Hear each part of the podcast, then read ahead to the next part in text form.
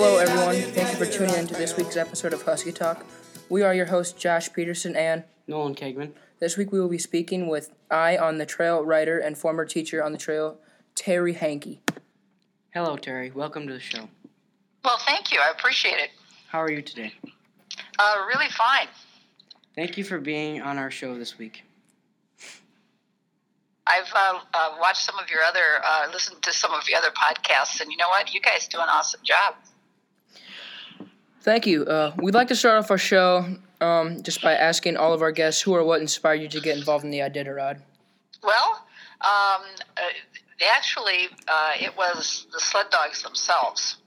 Um, so I have a friend uh, down here who has, uh, and I'm in Wisconsin, uh, who has uh, sled dogs, and um, uh, she had a person who was kind of helping her out and and uh, was going to feed and and uh, take care of the dogs one weekend when when she was gone.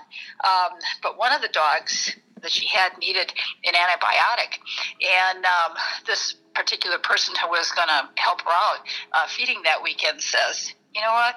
I'm not sticking my hands in any dog's mouth to put any pill in their in, into a dog. And so um, the dog didn't get the antibiotic that it needed.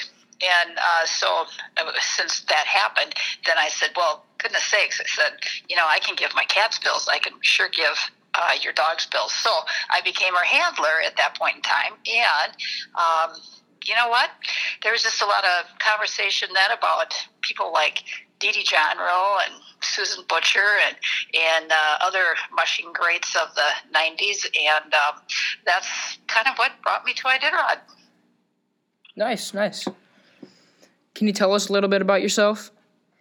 Well, sure. Um, I taught uh, physical education, uh, high school physical education for uh, 33 years, and um, uh, you know I'm kind of an outdoor person. And um, when I grew up, I lived on the Chippewa River, and um, we would often go out you know, early in the morning and and uh, fish, and then uh, uh, catch what we or eat or then you know eat what we caught for breakfast and that kind of thing you know? So i've kind of lived an outdoor kind of uh, lifestyle. I like the outdoors and, and like to be active in the outdoors.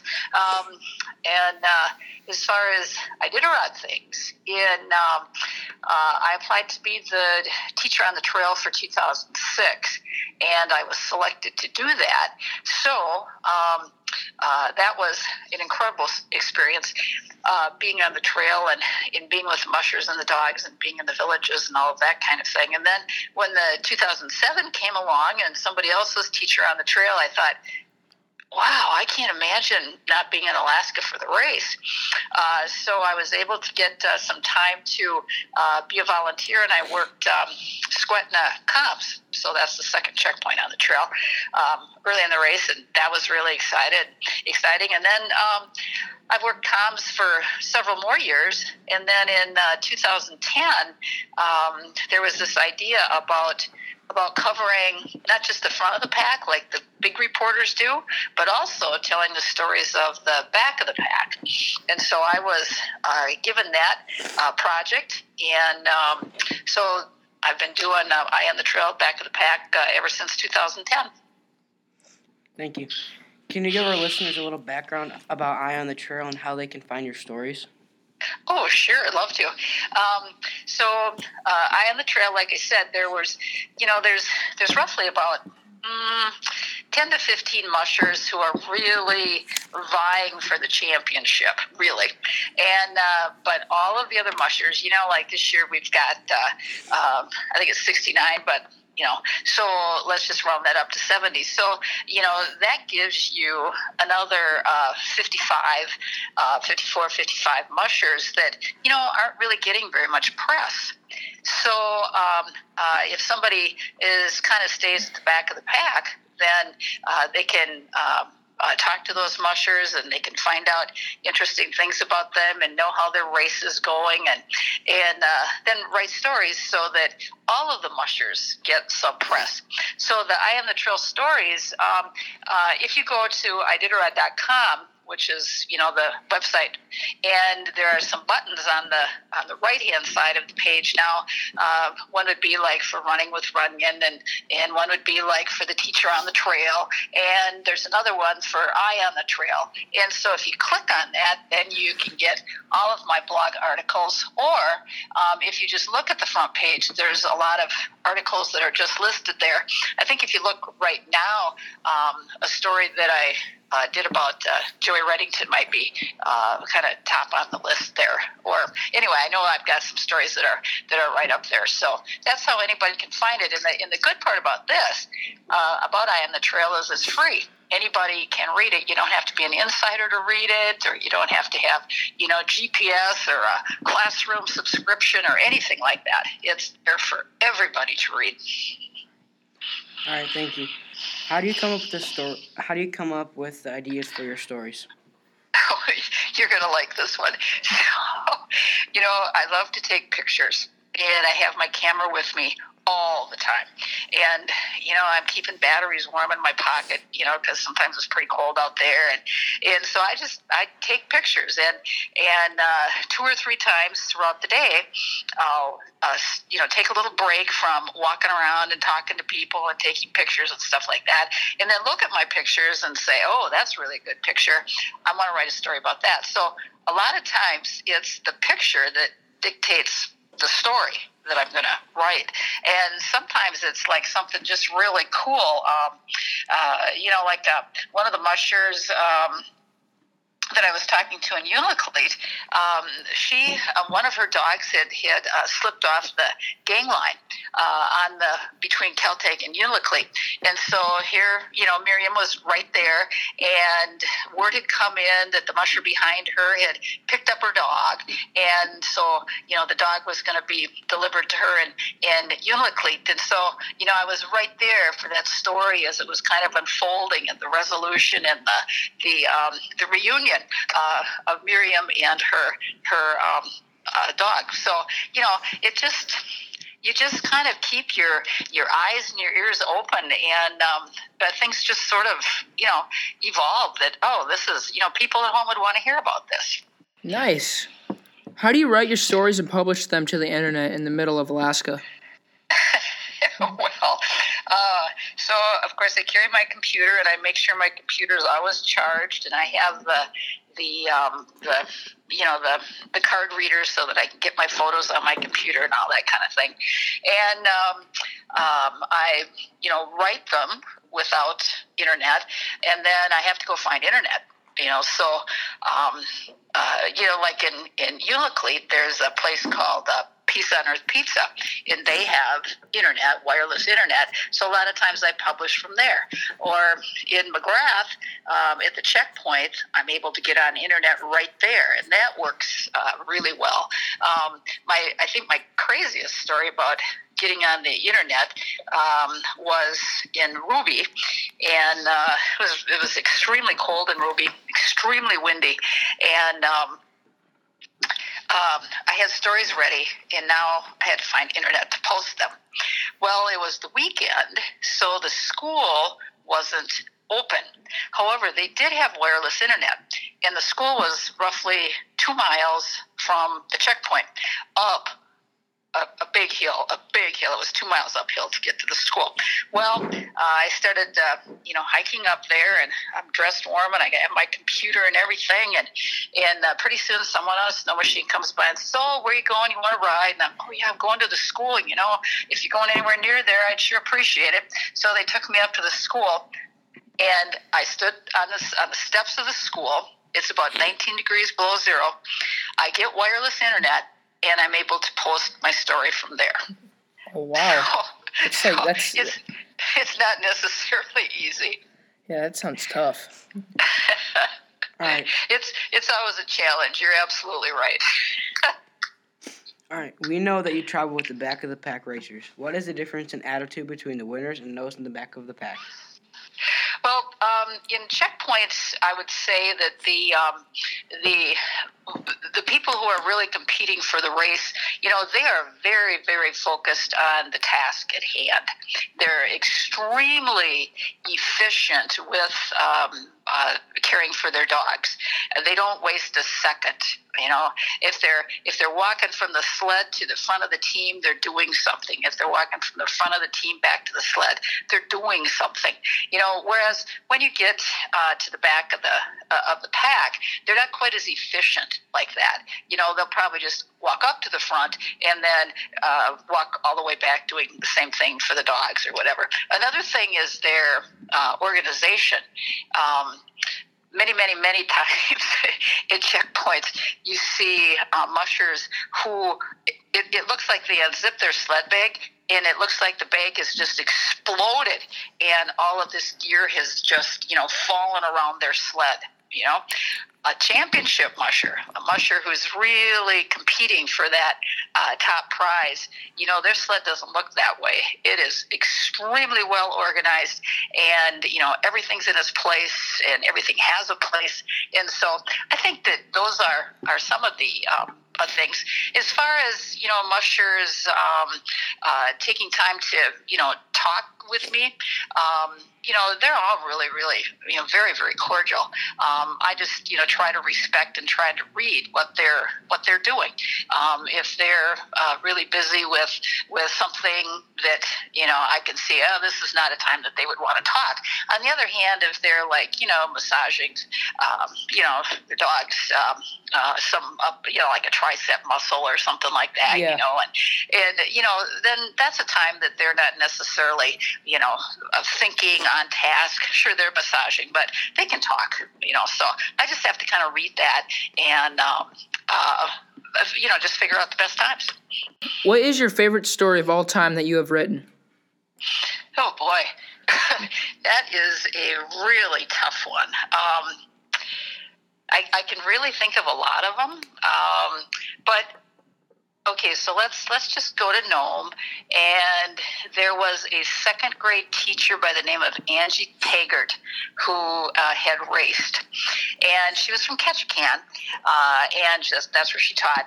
And a lot of people from Ketchikan had actually come to Nome to welcome her. Okay, so um, as, as she's coming in, there's a little girl who's walking around holding a, a really gorgeous plant.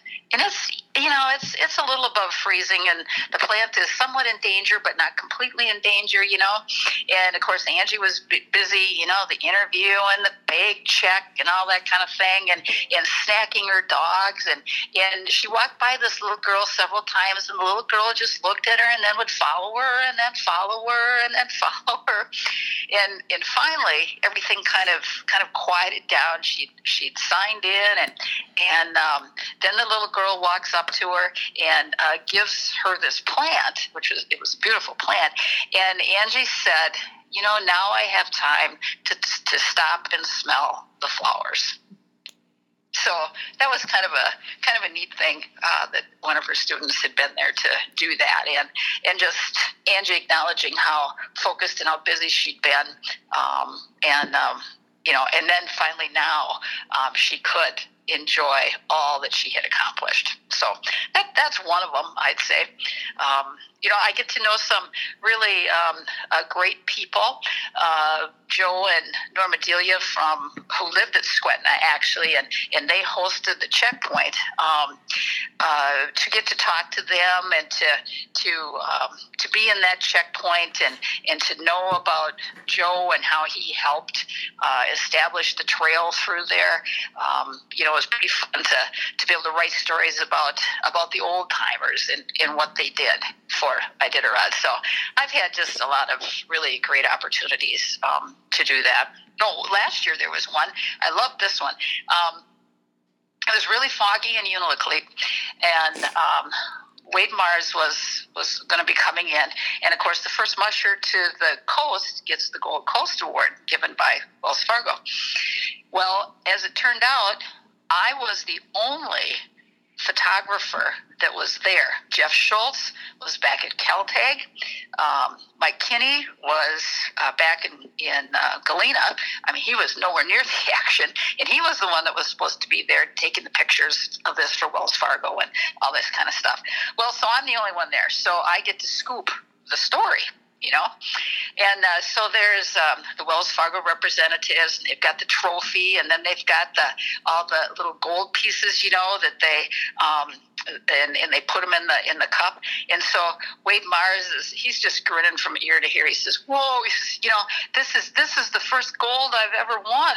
And so I'm getting pictures of, of all this, and then he reaches into the into the big cup, and like he takes a handful of the of the gold nuggets, and but he doesn't really, and and like he throws them into the air. Well, the Wells Fargo representative just gasped because she actually thought he was throwing the gold buckets into the air, but he didn't. But he was certainly, um, you know, really, uh, really thrilled, and it was fun to, to, um, you know, to be there and to witness his, um, his excitement. Is there sure. is there a specific person you were dying to interview?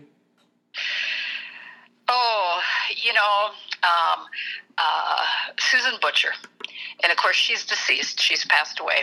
But um, uh, when she was uh, being treated for uh, cancer, um, uh, that was 2006 when I was on the trail. And I never, you know, thought that I would ever, ever get the chance to to uh, talk with her.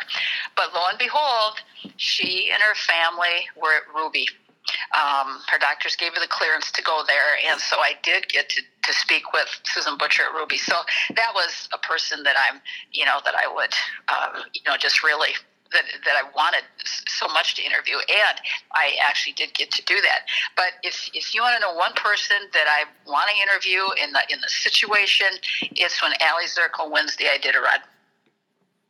That's the interview I want. All right we saw that you taught you taught PE class. How yep. did you incorporate the Iditarod into PE?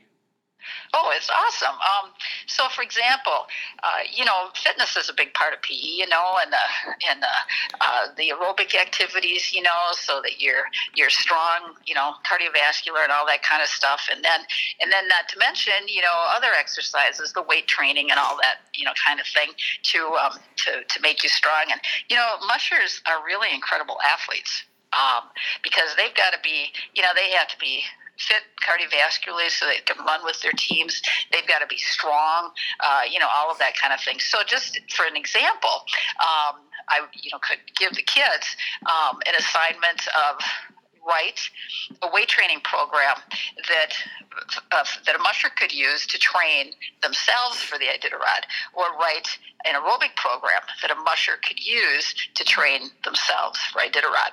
Um, uh, another thing that we can do is, you know, sometimes you got to motivate kids to like do aerobic activities, and so turn minutes to miles, and so you know, cover the Iditarod Trail in activities that you do outside of class, be it you know, biking or walking or or whatever. But or if you're rollerblading for 30 minutes, then you move 30 miles along the Iditarod Trail, and your goal is 1,049 you know minutes. Um, so you know stuff like that, um, and lot of uh, other things too, uh, as far as checkpoint fitness, you know, circuit training, and the the different circuit stations happen to be checkpoints, and then there are different exercises at the checkpoints. But the but the kids have researched the checkpoints and and um, you know put up different um, um, information about the checkpoints, and yeah, it does just a, a, a, whole lot of things. One of my favorite ones actually was um, calories in and calories out, and that one was to make um, students aware of the of, of their snacking. Okay, so you're gonna a lot of times you know when you do some kind of aerobic thing you um, finish that off let's say you just go for a big long bike ride okay? And you get done and what do you want? You want a snack okay? Well if you happen to snack on an apple afterwards you've taken in 80 calories and after an hour's bike ride you've probably burned 400 and so because the calories you took in in your snack are less than the calories that you burned in exercise, you move that 320 calories down the trail, 320 miles down the trail. On the other hand, if you have a Coke and a, you know, like some kind of cupcake or something like that, your calories for snacking have exceeded your calories that you burned, so you move backwards on the trail. So just kind of those kinds of things helping kids understand a little bit about um, um, snacking and and um, other other fitness activities uh, through the race. Nice. What do you like to do in your free time? I like to ride my bike. Um, and uh, uh, this is kind of how this started out. So, due that I was teacher on the trail, um, you know, you're so busy. You're trying to write the stories, and you're trying to to connect with the classrooms and Skype and all that kind of thing. And and and you just you're just really overwhelmed with making sure that you meet your responsibilities. But you don't necessarily have a lot of time to reflect on, on what's going on around you. So the uh, the next summer, after I was on the trail as a teacher, I um, set out to ride 1,049 miles and keep track of it on the trail. So, like when I was riding, uh, you know, right off the bat, zero, um, I would be heading to Yentna Station. So, thinking about uh, the Station checkpoint, the experience that I had there, so I had you know, roughly 50 some miles to think about that. And then going to Sweat, and I'd be thinking about my experience that I had there. Um, and then I took time when I would actually reach the checkpoint to write a little bit in a diary. So that's how those miles kind of started out. Then I decided, um, you know, dogs train roughly 3,000 miles before they go on the Iditarod, and then there's 1,000 miles of the Iditarod. So I was like, you know what? I want to know what that feels like. What does 3,000 miles feel like? And so then I decided I'm going to ride my bike 3,000 miles. Okay, I did that. Next year I thought, well, let's add the race to it. And so I did that. So now I go 4,000 miles that summer. And then the next year I thought, you know, Lance Mackey is doing 3,000 miles of training. Then he's doing the Yukon Quest. Then he's doing the Iditarod. Well, that's 5,000 miles. Okay, I think I'll ride 5,000 miles this year. So that's what I did.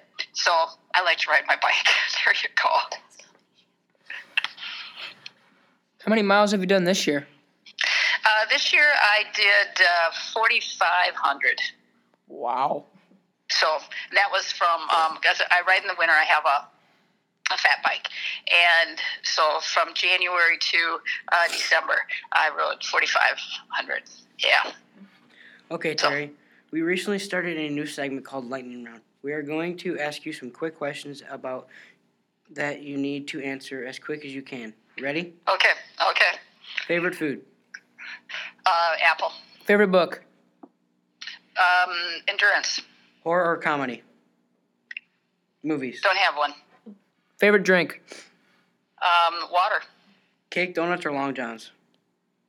Ooh, neither. Skittles or M and M's? Oh, M and M's, absolutely. Football or basketball? Uh, oh boy, uh, f- football. Green beans or peas? I like them both. They'd be right. great. So the last part of our show is Mush or Mount Mushmore. You know Mount Rushmore, right? Yeah, I sure do. If you were asked to replace the four presidents' faces on Mount Rushmore to faces that have made a huge impact on the Iditarod, who would you choose? You can choose like mushers, volunteers, dogs, really just anything. Mm-hmm. Right. You know what? Um, I knew you were going to ask me this question, so and I have really pondered this. So, all right, I would put uh, Joe Redington Senior up there, without question. Um, you know, he had the foresight and the vision uh, to uh, start the uh, Iditarod. I would put also um, Emmett Peters up there.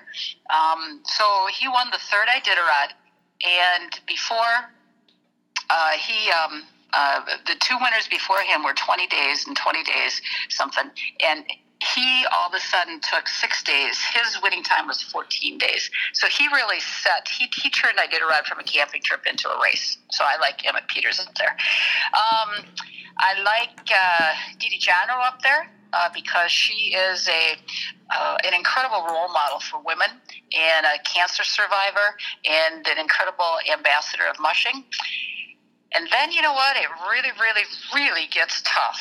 Um, but I think I'm going to say Martin Buser. He has run and finished 34 Iditarod races. Wow. The only other person who's finished 34 is Rick Swenson, but he also had two scratches Uh, so, you know, he's attempted 36, but Martin has started and finished 34. This is going to be his 35th. And he's a four time champion, and he's an incredible. Um, uh, sled dog uh, science guy, and he's um, an incredible humanitarian. He's, you know, all of that kind of thing. Um, so those would be my people. And in my in my almost but didn't make it, uh, Susan Butcher and Lance Mackey.